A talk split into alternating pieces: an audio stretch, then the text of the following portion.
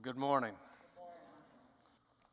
Jill, thank you for that very kind and generous introduction. There's some people in this room who know that I'm also a sinner, who have walked with me and had to confront me. So I rejoice in your wonderful introduction, and I'm brought back down to earth at the recollection of the fact that I'm a sinner just like all of us are. A sinner who's grateful for the grace of God. I bring you greetings from Covenant Fellowship. We are very interested in what's going on at Redeemer. We love your pastoral team.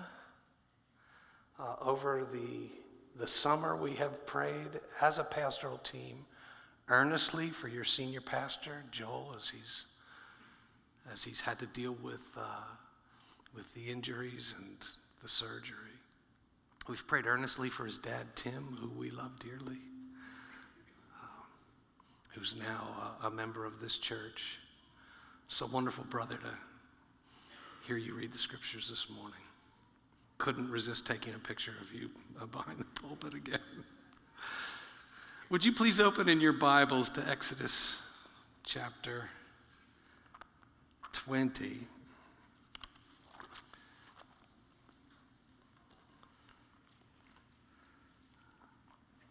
I really rejoiced this summer as well to see the picture of your interns who are being trained.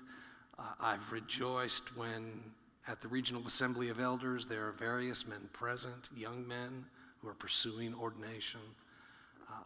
The hand of the Lord is very much on Redeemer, and his grace is here. And Joel mentioned you're coming up on your 5-year anniversary, and I was thinking as I was worshiping with you this morning that this church reminds me very much of Covenant Fellowship at about 5 years. So I think you have a bright future, and we're with you, we're praying for you. Exodus chapter 20, you're in a series on the Ten Commandments. Joel asked me to preach on the ninth commandment. And just before I read our text this morning, I just want to point out that the giving of the Ten Commandments, certainly for the people of Israel, was a very frightening thing. The Lord came down on the mountain. You've heard a sermon on Exodus 19 with thunders and lightning and thick cloud and a trumpet blast, and the people were trembling. And then after the Ten Commandments are given, when all the people saw the thunder and the flashes of lightning and the sound of the trumpet and the mountains smoking, people were afraid and trembled. So just imagine yourself present there. Now, thus far, all the people have heard from is Moses. Moses says, the Lord says this, the Lord says that. Now the Lord himself speaks to them. And the mountain is shaking. There's thunder and lightning. People were afraid. And someday we will understand why these Ten Commandments are such a big deal. But I think the impression anyone who was present that day would have been left with is that these are the things that provoke the anger of God. All these things are frightening. A few things scarier than a thunderstorm, being outdoors in the midst of it. A few things are scarier than an earthquake. And so the whole scene was designed to provoke the fear of the Lord. And you'll get to that when you get to the verses later on at the end of this chapter. So let's read our text this morning. Exodus chapter 20, I want to read verse 1, verse 2, and then our text, verse 16. And God spoke all these words saying, I am the Lord your God who brought you out of the land of Egypt, out of the house of slavery.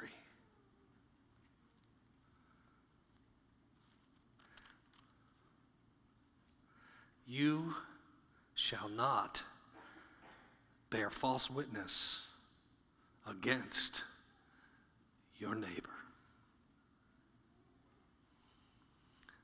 That is one of the things that provokes the wrath and the anger of God.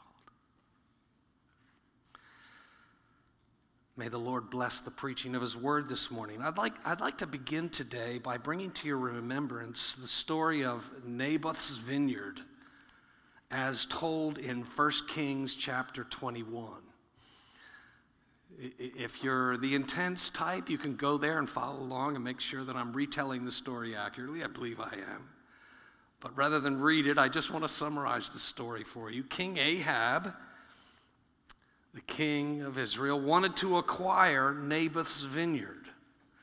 But Naboth, who was a good man, refused to sell it to Ahab at any price. Ahab came and said, I'll give you a better vineyard in exchange for this, or I'll give you money for this vineyard. But Naboth refused to sell it to Ahab. And that's because Ahab inherited the vineyard from his fathers, and the law forbade the permanent selling of land. So righteous Naboth replied to Ahab, the Lord forbid that I should give you the inheritance of my fathers. The Lord forbid. The Lord has forbidden this. Can't do it. Won't do it. Well, Ahab was upset. And he returned to his palace, vexed and sullen. He refused to look at anybody. He turned his face to the wall, and he was depressed. He went to bed that night without eating anything, and when Ahab's wife, Jezebel, asked him, why are you so depressed? He explained that Naboth refused to sell him his vineyard. And she took up Ahab's offense and replied, are you not the king? Don't you govern Israel? I'll get the vineyard for you. So Jezebel hatched a plan. She sent a letter in Ahab's name and with his seal to the leaders of Naboth's city, a letter which ordered them to call a fast and an assembly. This is going to be a holy assembly for us to deal with serious wrongdoing in the midst of Israel. She orders them to call a fast and an assembly, and then have Naboth come up to the front, at which point they were to call forward 2 false witnesses who would accuse Naboth of cursing God and the king, crimes punishable by death. Well, 2 false witnesses were found, and they brought their charges forward in the holy assembly in the presence of everyone. A verdict was rendered, and the people took Naboth outside the city, and they stoned him to death. And it certainly seems from 2 Kings 9:26 that Naboth's sons perished with their father, thus ensuring that there were no heirs to claim that vineyard, which, upon his death, became the property of the king. Bearing false witness always harms innocent people and their families. So often, false testimony is made plausible by close association with something that actually happened. Naboth did have a difficult interaction with the king. People witnessed it. It could be verified. We saw them talking. Naboth did invoke the Lord's name. He said, the Lord forbid. People heard him invoke the Lord's name.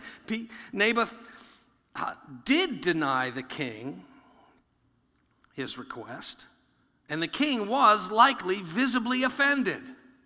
People observed that. So a very plausible accusation could be framed. He cursed God and the king. But in fact, Naboth never cursed God, and he never cursed the king. And in this respect, when we read the story of Naboth, we can't help but see in that a shadow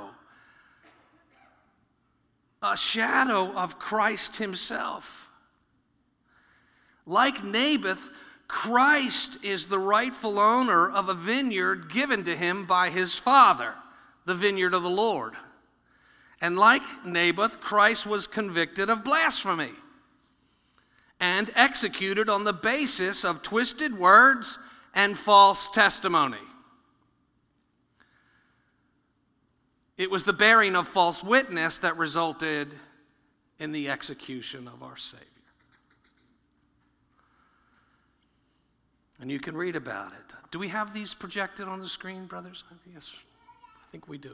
The chief priests, Matthew 26, the chief priests and the whole council were seeking false testimony against Jesus, that they might put him to death. It's astonishing that those whose job it was to teach the law and uphold the law were actively seeking out false witnesses in gross violation of the law. Well, they found two false witnesses who testified that Jesus said, "I am able to destroy the temple of God and rebuild it in 3 days." That's not what Jesus said. He never said, "I'm able to destroy the temple of God." What he said was, "Destroy this temple of God, and in 3 days I will raise it up." He was not speaking blasphemously against the temple. He was speaking prophetically that henceforward the meeting place between God and man was not going to be a building, but the temple of his body, destroyed and then raised the third day. Well, when in answer to the high priest's final question, Jesus replied that one day the high priest would see the Son of Man seated at the right hand of power.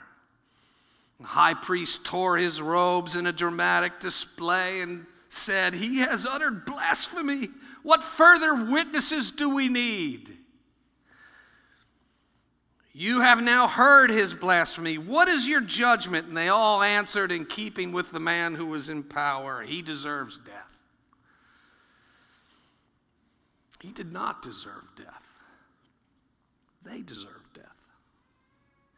He violated no law. They violated the law. Now, brothers and sisters, falsely accusing someone of a grievous wrong has always been a way for men and women to get rid of someone. It's always been a way for men and women to get what they want, like a vineyard. It's always been a way for men and women to exact revenge. It's always been a way to neutralize or destroy the influence of an opponent. And false witness has always been an abomination to the Lord, provoking his holy wrath. Proverbs 6:16 and following. There are 6 things that the Lord hates, 7 that are an abomination to him: haughty eyes, a lying tongue, that connects with the 9th commandment, and hands that shed innocent blood, a heart that devises wicked plans, feet that make haste to run to evil, a false witness who breathes out lies, and one who sows discord among brothers. One would think that anyone who knows God and anyone who loves God would be afraid to commit an abomination, afraid to spread false testimony against anyone, afraid to sow discord among the brethren. But not only are many Christians today not afraid to violate the ninth commandment, many of us today are scarcely able to discern false witnesses around us when they lift up their voices. And that's because we live in a culture which is so saturated with slander, so skilled at cementing public perception of wrongdoing based on unsubstantiated accusations, so adept at leveling charges supported only by a cheering section which already knows that someone is guilty.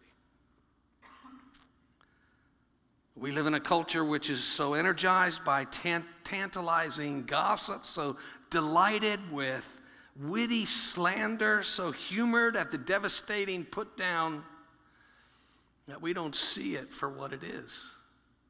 It's false witness. Not only do we not see it, we do not regard it as an abomination. It's a trifle. So the ninth commandment really is medicine for the soul of today's church. So I'd like to proceed by just asking two questions. What does the ninth commandment call for? And what does the ninth commandment forbid? So we'll proceed to answer those two questions. What does the ninth commandment call for? Well, first of all, it calls for utterly truthful speech. When God, through Hosea, accused Israel of unfaithfulness, he repeated 5 of the 10 commandments. He said, there is no faithfulness or steadfast love. There is swearing, lying, murder, stealing, and committing adultery. The word lying is found where one would expect to see false witness. So clearly the ninth commandment has lying in the broad sense of the word in view. And it calls us to be truthful as God is truthful. God is completely and utterly truthful. Everything he has ever said will stand. Everything he has ever said is utterly the truth. God is not a man that he should lie. Everything he says is absolutely, totally true. And on the one hand, that should bring people great fear. If you haven't heeded God's warnings concerning his coming wrath and the prospect of an eternity in hell, you should be afraid. It's absolutely true. And everyone will discover that what he said was absolutely the truth. So on the one hand, his truthfulness should awaken within us a righteous fear. On the other hand, all of his promises are yes and amen. All of his promises are absolutely, totally true for you, for me. And that should bring us great joy if you've believed in those promises. God so loved the world that he gave his only begotten Son, that whoever believes in him should not perish but have everlasting life. That's the truth. That's a wonderful truth. I am the resurrection and the life. He who believes in me, though he were dead, yet shall he live. And whosoever lives and believes in me will never die. That's the truth. Hallelujah.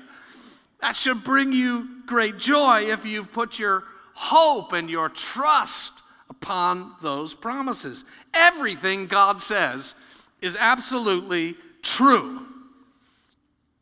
And when you find yourself, as I find myself this morning, re-preaching this sermon, resolved to seek to be as truthful as God is truthful, that's an evidence of grace.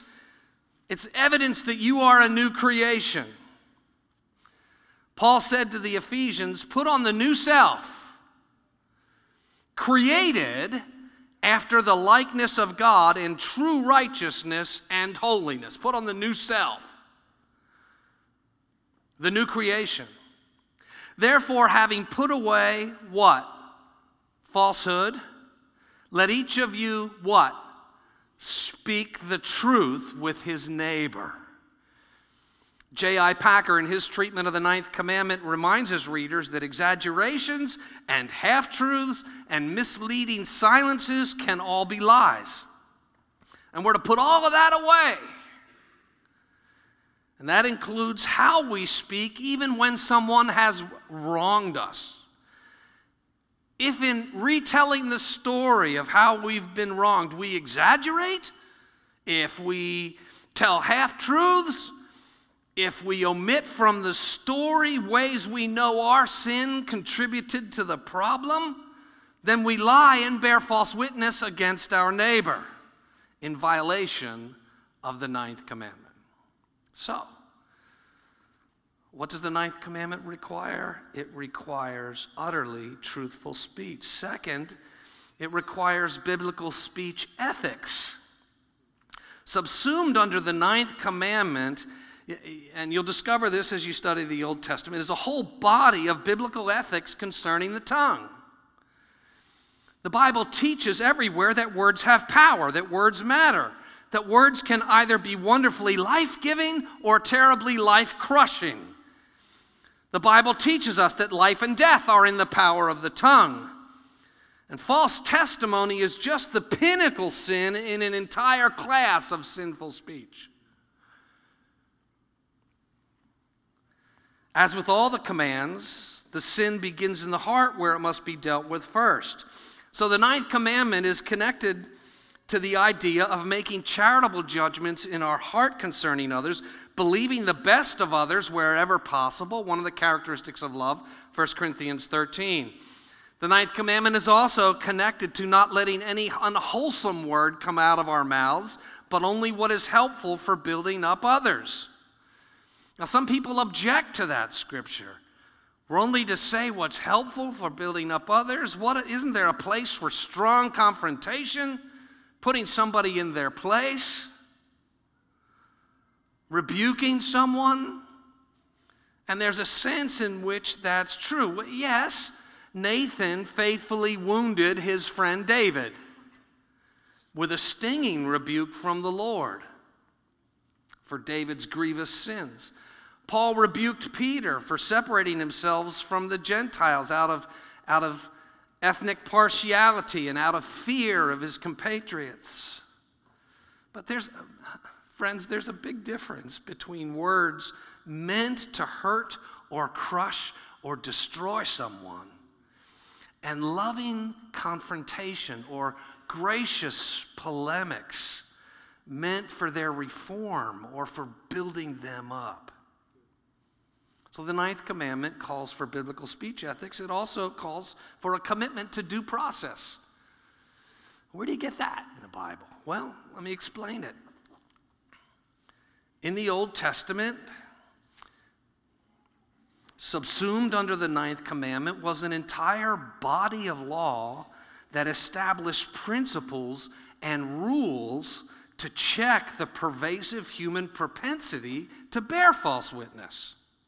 The Mosaic Law is very specific. Deuteronomy 19. A single witness shall not suffice against a person for any crime or for any wrong in connection with any offense that he has committed. Only on the evidence of two witnesses or of three witnesses shall a charge be established. If an accusation of wrongdoing was made, the witness had to come forward so the matter could be carefully adjudicated. And if in the process of adjudication it was found that a witness had spoken falsely, by the way, this is the basis of the whole idea of cross-examination in our legal system. If a witness was found to have spoken falsely, the penalty which would have fallen on the accused would fall upon them. So people were afraid to get caught bearing false testimony. Witnesses could be examined, which means that there was no room for anonymous testimony. You can't examine a witness if they're anonymous. They're completely shrouded. Well, those principles of due process found in the Old Testament were carried forward into the New Testament. So that when Paul instructed Timothy concerning accusations against pastors, he said, do not admit a charge against an elder, except what? On the basis of 2 or 3 witnesses, right out of the Old Testament. Again, multiple witnesses and careful adjudication were required. So let me make a couple points of application here. First, we violate the 9th commandment when we make judgments or pronounce verdicts or demand consequences based upon unadjudicated charges. Justice requires careful deliberation, and that can't happen on the internet. It can't happen on the internet. Second, we violate the 9th commandment routinely and egregiously when we bestow credibility upon anonymous accusers who level serious charges against others while hiding behind a cloak of internet anonymity. Now, I can hear the objections from some quarters. Can't the mechanisms of due process be manipulated? Absolutely. Isn't that what Jezebel did? Isn't that what the chief priest did? They can be manipulated, especially by people with power. But we must not abandon due process because it can be manipulated. I'm grateful that we have a judicial system in our nation and in our denomination which seeks to check and restrain false witness, which seeks to administer justice where wrongdoing has occurred, and which enacts measures to restrain the manipulation of due process. Now, some of you might say, wait a minute, our denomination has a judicial system, huh? We do. And if you're interested in learning why that's a necessity and who it's designed to serve, which incidentally is you, if you want to know how it works, you can read the Sovereign Grace Book of Church Order, pages 106 to 152. I just happen to have a copy here with me. You can't have this because it's mine and it's marked up. But you can download it free from sovgrace.org, or you can purchase a copy on Amazon. I don't think anybody's making any money selling the Book of Church Order. It's a boring read until you need it. So, just to summarize, the 9th commandment requires truthful speech, biblical speech ethics, and due process. All right, so what does this commandment forbid? Well, Exodus 23 expands on the 9th commandment, and it forbids the spreading of false reports. Exodus 23, chapter 1. You shall not spread a false report. Here the commandment is broadened. It's not just about originating a false report. It's about spreading one. Which means that if we don't know, if we're not certain that a particular report is true, we ought not spread the rumor of it. You shall not spread a false report. So often, especially on social media, people speak as if they know what happened. Now, people speak as if they know what that person was thinking. People speak as if their conjecture is established fact. Now, conjecture is a supposition. It's based on incomplete information. It's reasoned guesswork. And that can be useful tools in an investigation to pursue a line of questioning. It can be a useful tool by those who have jurisdiction. But When we spread an evil report based on conjecture or theory or speculation, when we pronounce someone guilty of wrongs based upon reasoned guesswork, when we tell the world what surely motivated the accused, then we grievously violate the 9th commandment. It's simply wrong. It is a sin, brothers and sisters, to uncharitably ascribe sinful motives to someone's words or actions, and to publish them with an air of certainty as if we had just peered into their hearts. And now we can announce to the world what we saw there. Only God sees the heart. And we have to be very, very careful in judging the motives of others. Stephen Charnock, in his wonderful book, The Attributes of God, The Existence and the Attributes of God, he says, to judge the hearts of others is to ambitiously erect a tribunal equal with God's and usurp a judicial power belonging only to the supreme governor of the world. It is to pretend to be possessed of the perfection of omniscience, of seeing everything. We sin against God's omniscience by censuring the hearts of others.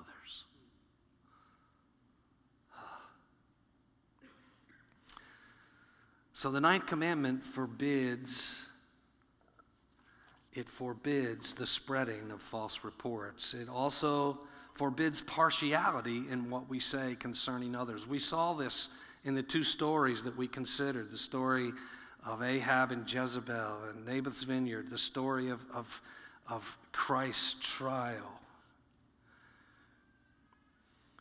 Exodus 23 highlights three kinds of partiality. First, we must not bend what we say of others to please the wicked, who may be in power. Exodus 23:1, you shall not join hands with a wicked man to be a malicious witness. We should never spin our story or our testimony in a way that shows partiality to wicked or powerful people like Jezebel and the high priest. You can understand why those false witnesses did it. They didn't want to get in trouble themselves with those guys in power. But it's a sin. It's a sin to bend your testimony in order to favor someone who's in power. Second, we must not bend what we say of others in a way that shows partiality to the accusations of a crowd. That's what happens in mob justice. It's cascades, it builds. Exodus 23, verse 2, you shall not fall in with the many to do evil. Lots of people are saying this. It kind of seems to me like that might be true. I'm going to say it too. You shall not fall in with the many to do evil, nor shall you bear witness siding with the many so as to pervert justice. How much harm has been done when people reinterpret their experiences or retell their own stories through the dark lens of accusations that are coming from a crowd? Well, this is everybody's take. I'm going to tell my story angled that way as well. The 9th commandment also here forbids partiality towards, let me back up and continue that point. It forbids partiality towards the many. Third, we're forbidden from showing partiality to the powerless and the poor. Now, this one was surprising to me. It goes on to say, nor shall you be partial to the poor man in his lawsuit. That's almost counterintuitive, isn't it? We intuitively know that it's wrong to shade testimony in favor of the wicked and the powerful. We intuitively know that mob justice, crowd justice is injustice. But we may intuitively want to extend some measure of partiality in what we say of others towards those without power. I'm going to favor the weak in offering my testimony. But here we're forbidden from doing so. And And that's because people without position and without power can also be tempted to false witness. There's a set of temptations that go along with power. There's a set of temptations that come with having no power. We're forbidden from bending our testimony towards the weak. So this commandment forbids partiality in what we say of others across the board. It doesn't matter who it is. The truth is the truth, and that's what's critical. And the New Testament agrees in many places. It tells us in Acts 10 and Ephesians 6 that God shows no partiality. It says in James 2:9 that if you show partiality, you're committing a sin. James exhorts the brothers there. He says, brothers, show no partiality. Paul exhorts Timothy, do nothing from partiality. So that's the second thing that this commandment forbids. Third, it forbids gossip and slander. I mentioned it before. Gossip and slander are not trifles. They're not trivial sins. When God speaks of those who he gives up to a debased mind, he includes gossipers and slanderers. Romans 1:29, they are full of envy, murder, strife, deceit, maliciousness. They are gossips, slanderers, haters of God. Gossip and slander ought never characterize God's people. Gossip and slander characterizes those who abide under the wrath of God, not those who have been delivered from it through God's mercies on the cross. Leviticus 19, elaborating on the ninth commandment, says, you shall not go around as a slanderer among your people, and you shall not stand up against the life of your neighbor. I am the Lord. Speaking of this text, Spurgeon said, spreading slander emits a threefold poison, for it injures the teller, the hearer, and the person about whom the slander is spread. Whether the report is true or false, we are, by this precept of God's word, forbidden to spread it. The reputations of the Lord's people should be very precious in our sight, and we should consider it shameful to help the devil to dishonor the church and the name of the Lord. Proverbs chapter 11 says, whoever belittles his neighbor lacks sense, but a man of understanding remains silent. Whoever goes about slandering reveals secret, but he who is trustworthy in spirit keeps the thing covered. Now, as soon as I say those words, there's a red flag that comes up for some of you. You know, what, covering? Covering wrong? So let me just lay in a few caveats. Calvin, in his treatment, John Calvin, of the ninth commandment, makes it clear that it is not gossip or slander to report wrongdoing to the authorities. That's not gossip and slander. It's not gossip or slander to announce a judicial decision. It's not gossip or slander to disclose information to those whose safety depends on being forewarned.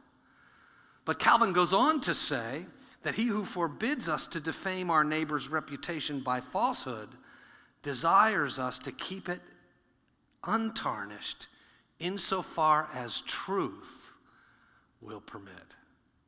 That's beautiful. So we've now covered the things that the ninth commandment calls for, and we've covered the things that the ninth commandment forbids. I found the question and answer in the Heidelberg Catechism on the ninth commandment to be very helpful. And I thought it would be good for us to just say it together, read it together, and then I'd like to pray. What is the aim of the ninth commandment? Let's say it together. That I never give false testimony against anyone, twist no one's words, not gossip or slander, nor join in condemning anyone rashly or without a hearing. Rather, in court and everywhere else, I should avoid lying and deceit of every kind. These are the very devices the devil uses, and they would call down on me God's intense wrath. I should love the truth, speak it candidly, and openly acknowledge it. And I should do what I can to guard and advance my neighbor's good name. Let's pray together.